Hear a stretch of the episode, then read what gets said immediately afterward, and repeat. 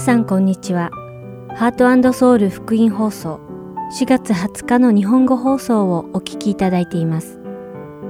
今日は2017年7月から9月の再放送キリストにあって一つに加えまして2つの新シリーズ行動書簡を読むと神様のご性質をお届けいたします。では、キリストにあって一つをお聞きください。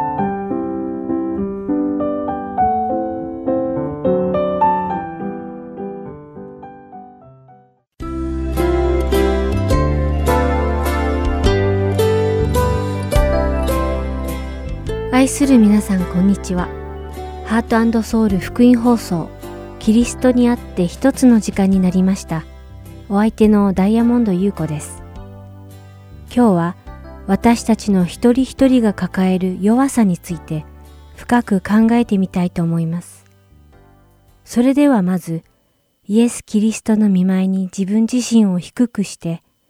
どのようにして私たちの弱さが信仰によって乗り越えられ、主の御言葉によって成長できるのか考えてみましょう。クリスチャンとして生きることは、時として周りの人の目やいろいろな状況の中で感じるプレッシャーを重荷と感じるだけではなく、自分の弱さゆえに苦労することも少なくありません。何年も信仰を持って生きてきたつもりでも、子供のような幼い行動をとってしまったり、未だに大胆な信仰の一歩が怖くて踏み出せません。その一歩をためらうたびに、私はなぜその一歩が踏み出せず、苦戦し、結局できないままでいるのだろうと思うのです。どうして私の信仰はちっとも成長しないのだろう。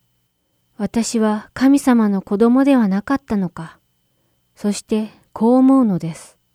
もし私にもっと強い信仰があれば、神の国の実現のためにもっとできたのではないのだろうか。そう思ってはみても、私にはその自信もありませんでした。こんなことを思ってしまうときは、自分の弱さにほとほと気づかされます。そんな時でした。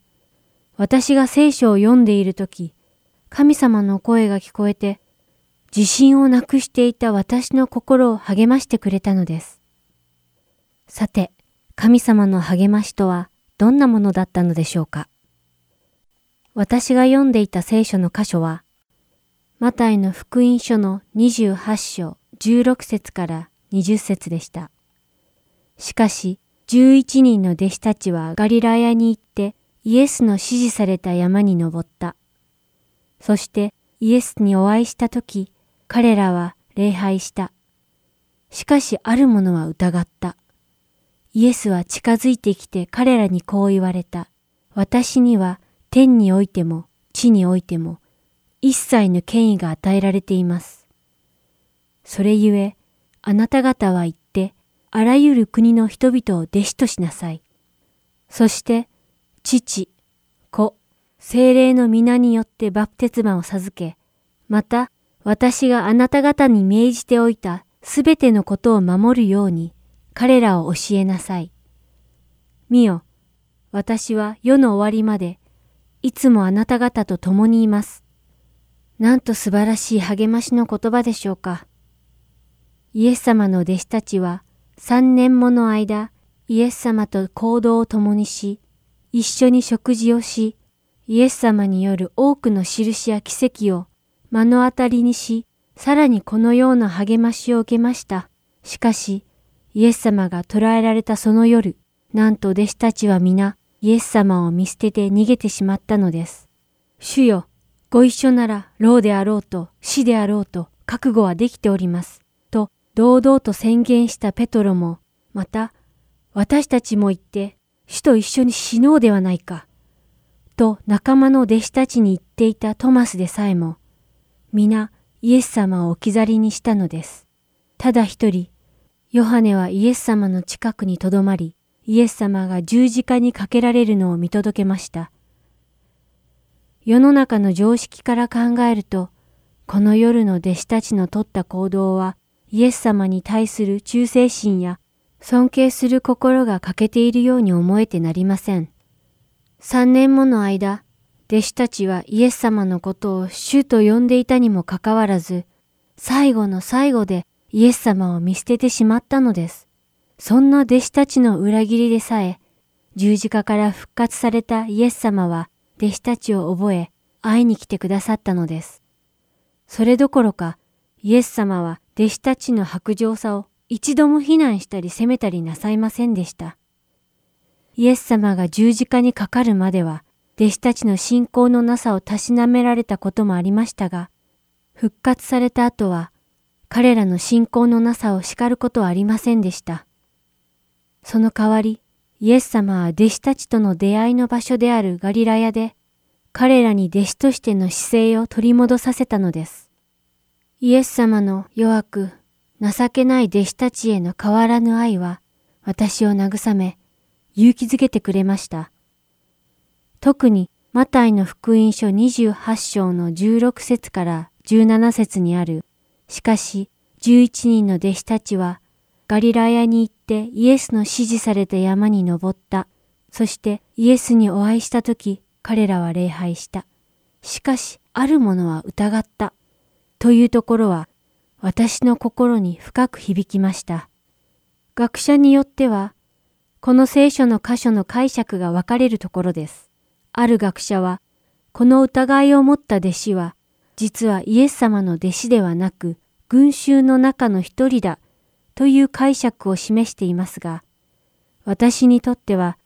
マタイの福音書は弟子たちの話が中心に話されているということもあり、この箇所は信じきれていない弟子たちに向けてのメッセージのように映るのです。またそれは私の中にあるイエス様への愛と感謝の気持ちを強めてくれます。イエス様を見捨てた上、イエス様の復活を目の前にしながらも信じられない弟子たちのためにイエス様は彼らを諦めることなく戻ってきてくれました。イエス様は弟子たちが逃げてご自分のことを否定することも、また復活を信じられないことも知っておられたのです。そしてそれらを知っておられてもなお、彼らを弟子として選ばれたのです。そんな彼らにイエス様は、ご自分が天に昇る前に、彼らに新たな役割をお与えになりました。なぜイエス様は、復活したことさえも信じられなかった弟子たちを信頼できたのでしょうかこんな弟子たちにどうしてイエス様は天の役割を与えられたのでしょうか聖書は私の質問に誠実に答えてくれました。マタイの福音書28章の18節でイエス様はこうおっしゃっています。私には天においても地においても一切の権威が与えられています。そうなのです。イエス様は弟子たちが才能があるからとか有能だからなどの理由で彼らを選んだのではなく、イエス様が持つ天と地の一切の権能ゆえに選ばれたのです。ですから、弟子たちの弱さはイエス様にとって問題でさえなかったのです。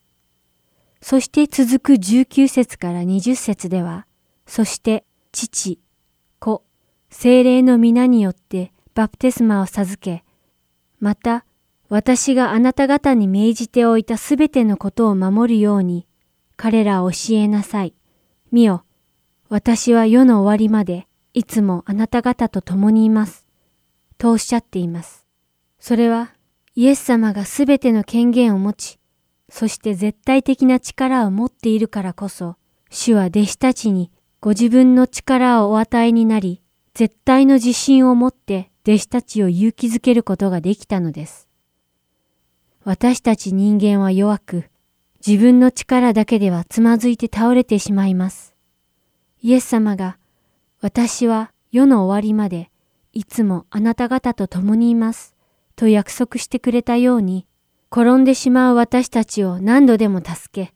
また歩けるようにしてくださるのです。イエス様の約束のもと、私たちはイエス様に力をもらい、すべてを委ねることで、神様が私たちにくれた役割を最後までやり通すことができるのです。あまりにもいい知らせで信じられませんか？神様は私たちが思う以上に想像の範囲を超えて私たちを愛してくださっています。この放送をお聞きになっている皆さんがイエス様のもとで自分の弱さを乗り越え、すべての権能を持つイエス様を信じることを願っています。そして神の国のさらなる繁栄のために私たち一人一人が勇気ある一歩を踏み出し、クリスチャンとして最大限の努力を惜しまず生きたいものです。今週も聞いてくださってありがとうございました。また来週のこの時間まで。さようなら。お相手はダイヤモンド優子でした。私の生きる理由は私のために死なれた主イエス私の生きる理由は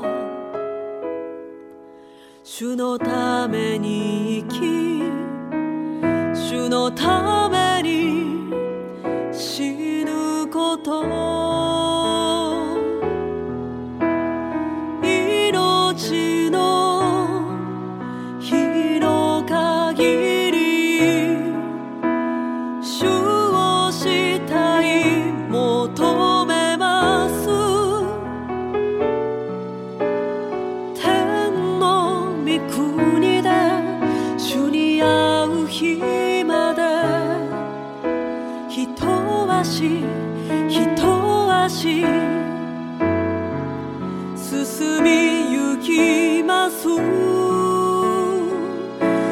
私の弱さ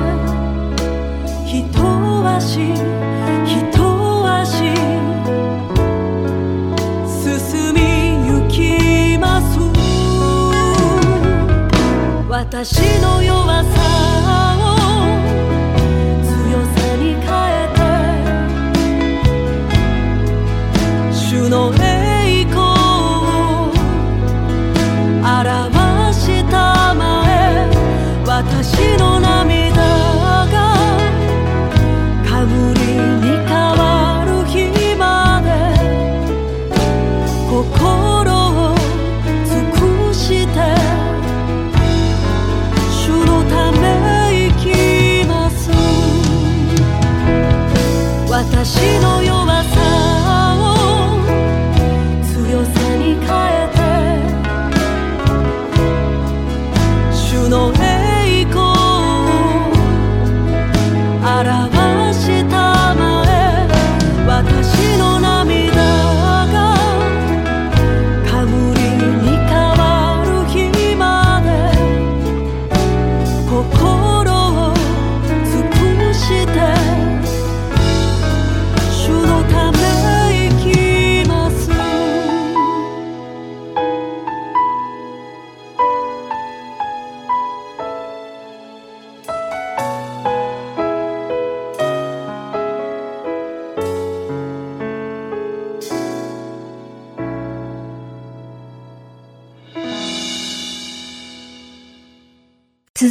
しては、新シリーズ、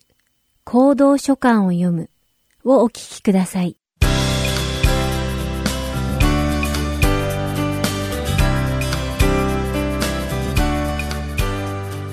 皆さんこんにちは。行動書簡を読むの時間です。お相手は私横山勝です。今日も一緒に聖書を学んでいきましょう。さて前回は行動書簡が書かれた時代のローマ帝国の状況について学びました。そして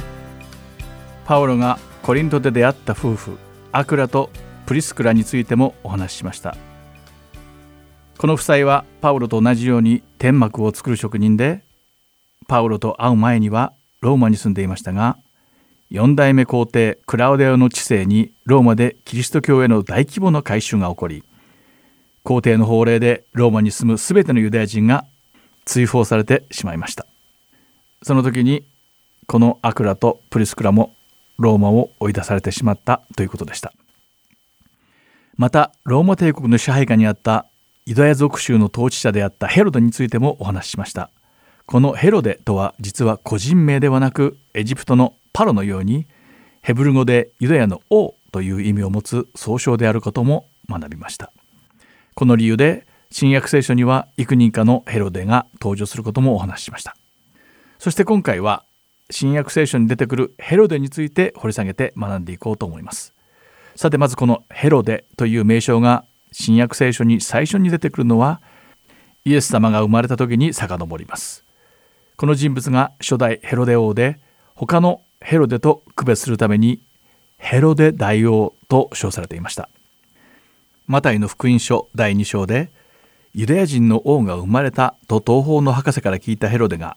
2歳以下の男児を全て殺せと命じていますがこのヘロデこそが初代ヘロデ王つまりヘロデ大王なのです。彼はユダヤの王だったのですが純粋なユダヤ人ではありませんでした。彼はヤコブの兄弟エサウの血を引くエドム人でした。その祖先の一人がユダヤ教に改宗したので半分だけでのユダヤ人と言われていました。この根血であることが理由で彼の統治に反対するユダヤ人も数多くおりユダヤ人の王としては完全に認められてはいなかったのです。このような犯行文書を黙らせユダヤ人の関心を買うためにヘロデは時の大祭司だった名門ハスモン家の王女であるマリアムネと結婚します。ではここでこの初代ヘロデ王が一体どのような経緯でユダヤの王となったのかを見ていきましょう。実は初代ヘロデ王の名はヘロデ・アンティパトロス2世といいその父アンティパトロス1世はローマ帝国の皇帝や影響力のある組織と深いつながりがありました。その父親の七光でヘロデとその兄のファサエロスはローマ帝国において高い地位につくことができました。長男のファサエロスはエルサレムの総督となり次男のヘロデはユダヤとサマリア北部を統括する総督となったのです。その後ヘロデはイエス様が伝道を行われたガリラヤ地方の総督に就任します。その任期中に彼は無法者たちを規制し侵略者たちを打ち負かすことに素晴らしい才能を発揮したのです。そしてめでたくユダヤの領主となったのですが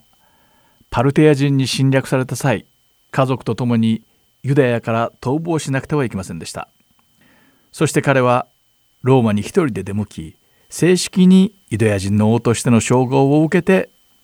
ユダヤに戻ります。その後ヘロデはパルティア人と3年間戦いエルサレムを征服しついには彼らを打ち負かしユダヤの王として名実ともに君臨したのです。このヘロデ大王は政略の際にも長けておりローマ帝国政府やユダヤ人たちとの良い関係を維持することも忘れてはいませんでした。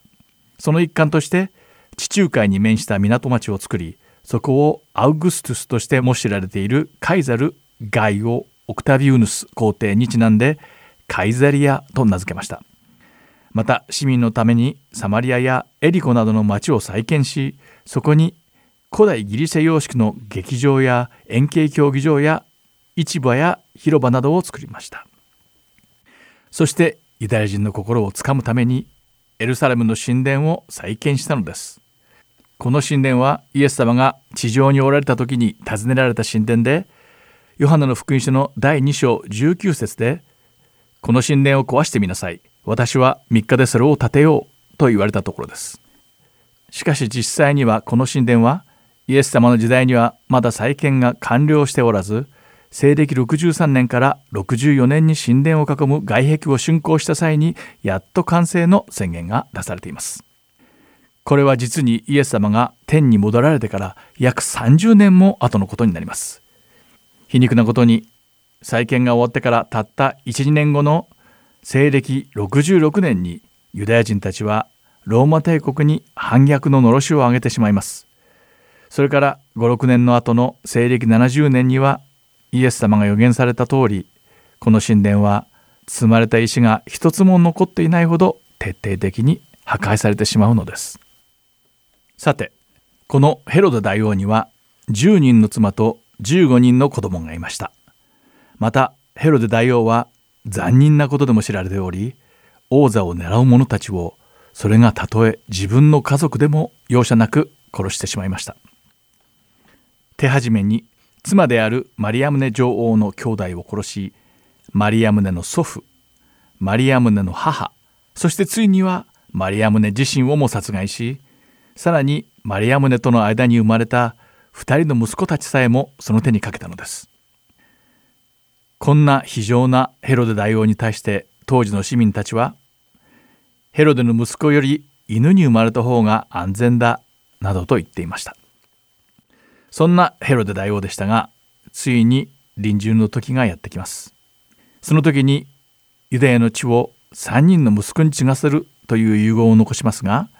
ユダヤはローマ帝国の管理下にある属州だったので帝国はその意思を認めませんでした。3人の息子たちは王としてヘロデ大王の後を継ぐことはできず領主となりました。この領主というのはユダヤに住む人々の間ではその領地を支配する主であるという認識がありました。3人の息子の名はそれぞれヘロデ・アケラオヘロデ・アンティパスそしてヘロデ・ピリポでした。ヘロデ・アケラオは父のヘロデ大王が統治していた領土ユダヤとサマリアそしてイドメアを引き継ぎました。つまり大王の死後実質上2人目のヘロデとなったわけです。マタイの福音書の第2章ではヘロデ大王が死んだ後にアケラオがユダヤの王となったことが書かれています。21節から23節を読んでみましょう。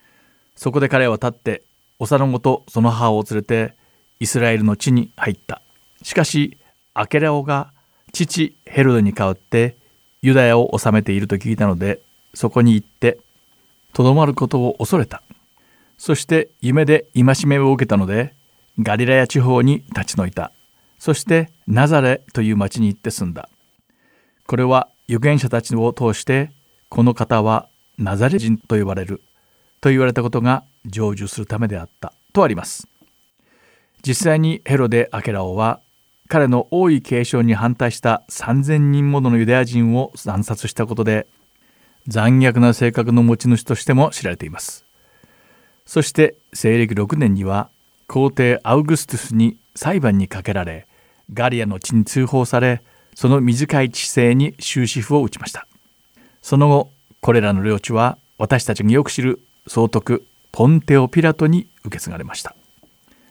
えさて次に3人目のヘロデだった領主ヘロデ・アンティパスについて見てみましょう。ルカの福音書第3章の一節でヘロデ・アンティパスはガリラヤとペレアの領主だったと書かれています。皇帝テベリオの治世の第15年ポンテオ・ピラトがユダヤの総督ヘロデがガリラヤの国主。その兄弟ピリポがイツリアとテラコニテ地方の国主。ルサニアがアビレネの国主でありとあります。ここにヘロデが2人出てきています。まず最初のヘロデはガリラヤの領主。次に兄弟のピリポがイツリアとテラコニテの領主として出てきています。ここからもわかるようにヘロデ・アンティパスはガリラヤの領主でした。また彼は実はイエス様の伝道と密接に関係していたのです。先ほど読んだアルカの福音書ではアウグストス亡き後テベリオ・カイザルが皇帝となりローマ帝国を統治していたとあります。ガリラヤの領主ヘロデ・アンティパスは皇帝に対する忠誠心を見せるためにガリラヤ湖の西に町を作りその町をテベリオと名付け皇帝に検定したのです。ガリラヤ湖のことをテベリオ湖と呼ぶのはこのことに由来しています。さてヘロデ・アンティパスは最初の妻と離婚し義理の兄弟であるヘロデ・ピリポの妻でありアンティパスの姪だったヘロデアと再婚します。洗礼者ヨハネはこの事実を厳しく非難しました。マルコの福音書の第6章の17節が18節にこのくだりが書かれています。読んでみましょう。実はこのヘロデが自分の兄弟ピリポの妻ヘロデアのことでヘロデはこの女を妻としていた。人をやってヨハネを捕らえ牢につないだのであった。これはヨハネがヘロデにあなたが兄弟の妻を自分のものとしていることは不法ですと言い張ったからである。と書かれています。ヘロデは洗礼者ヨハネを捕らえて牢に入れたのですがヨハネを恐れていたので殺すことはしませんでした。しかしヘロデアの娘の誕生日の願いを聞いてやむなくこのヨハネの首をはねるように命令してしまいます。新約聖書ではヘロデ・アンティパスをヘロデまたは領主ヘロデと呼んでいます。ルカの福音書第13章ではイエス様が彼のことを狐と呼んでいます。ルカの福音書の第23章ではピラトがイエス様に何の罪も見つけられなかった時イエス様をガリレアの領主だったヘロデのところに送ります。このヘロデがヘロディ・アンティパスでした。そしてヘロデ・アンティパスはイエス様を嘲笑しピラトに送り返しました。このヘロデ・アンティパスは実際にイエス様と会っていたのです。さて次に4人目のヘロデについて見てみましょう。この4人目のヘロデはヘロデ・アンティパスの弟のヘロデ・ピリポです。ルカの福音書の第3章の一節にピリポがイツリアとテラコニテ地方の領主だったと書かれています。聖書学者によればヘロデ・ピリポはピラトの知性に重要な工事を行ったそうです。その一つがカイザリア・ピリポです。彼は自分の名前を冠した首都としてカイザリア・ピリポという町を自分の父だったヘロデ大王が作ったカイザリアに作ってしまったのです。まだまだ深掘りするといろいろ興味深いことが山ほど出てくるのですが時間の関係で今回はここまでです。さて今回の行動書簡を読むではヘロデ大王とその3人の息子であるヘロデ・アケラオヘロデ・アンティパスそしてヘロデ・ピリポについて学びました。次回は使徒の働きの書に出てくるヘロデについて言及し行動書簡の歴史的背景をさらに詳しくお話していく予定です。ではまた来週行動書簡を読むでお会いしましょう。お相手は横山勝でした。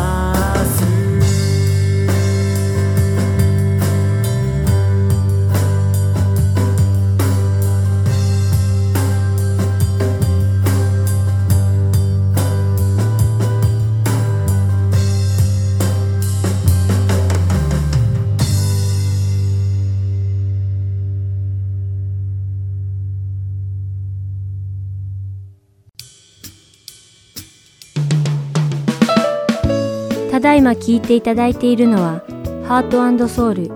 福音放送日本語プログラムキリストにあって一つです。スマートフォンでお聞きになりたい方は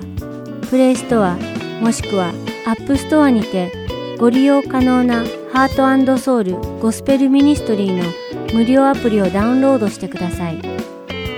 アプリでは今週と過去のプログラムを聞くことができます。各ストアにて英語でハートソウルと入力し検索してください。ソウルは韓国のソウルの綴りとなりますのでお間違いのないようにご注意ください。またすべての放送プログラムをポッドキャストでも聞くことが可能になりました。英語でハートソウルジャパニーズと検索しお聞きになりたいプログラムをダウンロードしてお聞きください。もし質問がございましたら、heartandsoul.org at gmail.com heartandseoul.org at gmail.com までメールでお知らせください。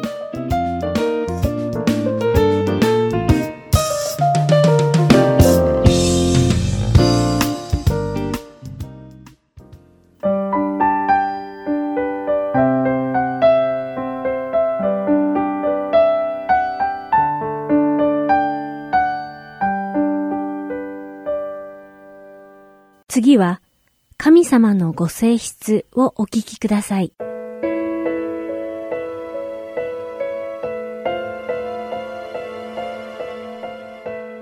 皆さんこんにちは。今日で神様のご性質の3回目を迎えました。今回も神様のご性質について一緒に学んでいきましょう。お相手はサチ・カーツです。さて、前回の放送では神様が三人で一人であられるということについて学びました。私たちはそれを三位一体の神と呼びます。神様は三人の独立した存在であり、なおかつ一人の神様であるということでした。今回は神様の偉大さについて学んでいきます。もちろん私たちは皆神様が偉大であり、素晴らしい方であられることを知っています。しかし、神様の偉大さの程度については、あまり考えたことがないのではないでしょうか。そして、私たち人間が神様を理解しようとするにあたって、謙虚に論じなくてはならない二つのご性質があります。それは、神様が超越的、卓絶したお方であり、また無限であられることです。超越的とは、辞書によると、通常の制限を超えた理解の範疇の外にあるという意味を持っています。つまり神様は私たちの知力や想像力、そしてこの世界の概念をもはるかに超えた存在であられるということなのです。神様が一番最初に創造されたアダムが罪を犯してしまって以来、私たちの罪深い性質は生まれながら備わっているため、私たちが神様について理解できることは限られてしまっています。超越的な神様が言い表された聖書の箇所はどこに見つかるでしょうか調べてみると、アメリカのリバイズド・スタンダードバージョン、スタンダードな訳を改訂した訳で、コリント人への手紙第2、4章7節に1回だけこの表現が出てきます。この箇所でパウロは私たちはこの宝を土の器の中に入れているのです。それはこの超越的な力が神のものであって私たちから出たものでないことが明らかにされるためです。と言っています。ちなみにこのプログラムで使われている新海訳第3版では超越的なという言葉の代わりに計り知れないとなっています。ではここで超越的な神様とはどのように読み取れるのか、超越的という言葉を使っていないところから考えてみましょう。例えば、詩編13編、一節で、主よいつまでですか？あなたは私を永久にお忘れになるのですか？いつまで御顔を私からお隠しになるのですか？というような表現を読むと、神様とは私たちの存在などとははるかかけ離れた崇高なお方であり、神様ご自身が私たちに手を差し伸べてくださらなければ、神様に接することなど到底不可能であることを理解しなければなりません。イザヤ書55章9節で神様は天が地よりも高いように私の道はあなた方の道よりも高く私の思いはあなた方の思いよりも高いとおっしゃっている通りです。また神様が超越的であるということはご自分が創造された世界とは融合されないということです。つまり神様はこの世界の外におられるのにもかかわらず神様の被造物である私たちに手を差し伸べ私たちの祈りを聞いてくださり私たちと親密な関係を持つことを望んでおられるのです。私たちが崇拝する神様はなんと素晴らしく荘厳であられるのでしょうか。さて次は神様が無限であられるということを見ていきましょう。辞書によれば無限とは終わりがなく続くこと、数、量、程度の限りがないこと、外的要因や制限に影響されず膨大なこととあります。これを神様に置き換えてみましょう。神様には終わりがなく、計り知れず、理解を超えて素晴らしく、制限がありません。また、神様は私たちの理解の範疇の外に存在され、私たちの常識など通用しないのです。神様には制約も制限もないのです。それは神様が制限や制約などという有限の概念の外に存在されているからです。呼ぶ記42章2節で、呼ぶが神様に、あなたにはすべてができること、あなたはどんな計画も成し遂げられることを私は知りました。と言ったように、この考えは問題や困難に瀕した私たちをとても勇気づけてくれます。著名な神学書作家 A.W. トーザーは、無限の神はそのすべてをその子供たちに与えられる。神はそれぞれの子供たちに部分的に分配するのではなく、あたかも他に子供がいないように、それぞれにすべてを与えてくださる、と書いています。神様は私たちよりもはるかに優れた存在であられます。そして、聖書を通してご自身がどのようなお方であるのかを教えてくださっています。しかしそれと同時に、神様は計り知れないお方であり、私たちには想像もつかないほど素晴らしいお方なのです。今回の番組を通して学んだ神様の超越した無限のご性質を思い返して、その知識が皆さんの礼拝する態度、御顔を求める祈りにどのように反映されていくかを今一度熟考してみてください。今日もお付き合いくださってありがとうございました。また次回の神様のご性質でお会いしましょう。お相手は幸カーツでした。さようなら。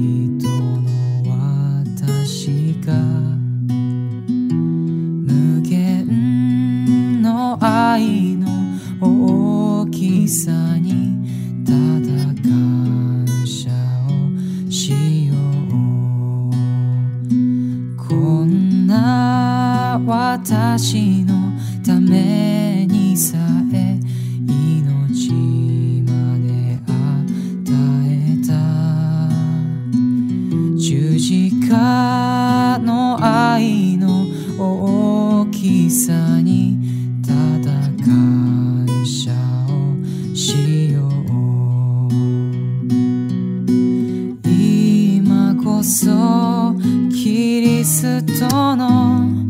愛に応えて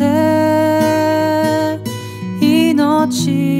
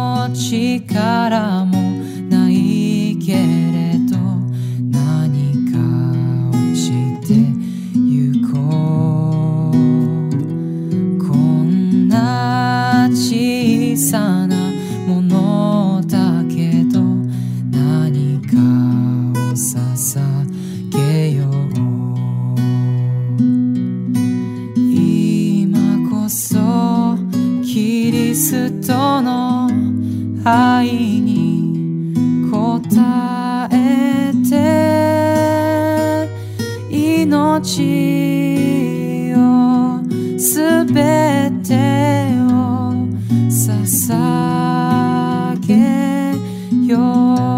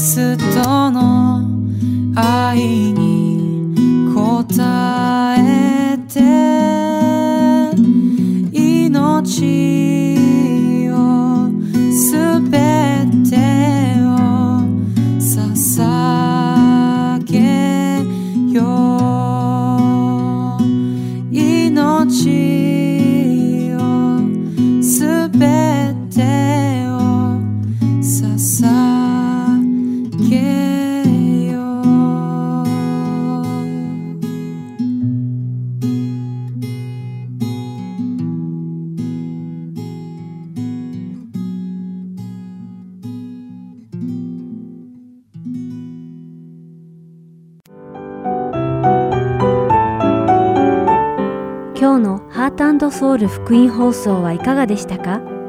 最後までお付き合いくださりありがとうございました。また来週お会いしましょう。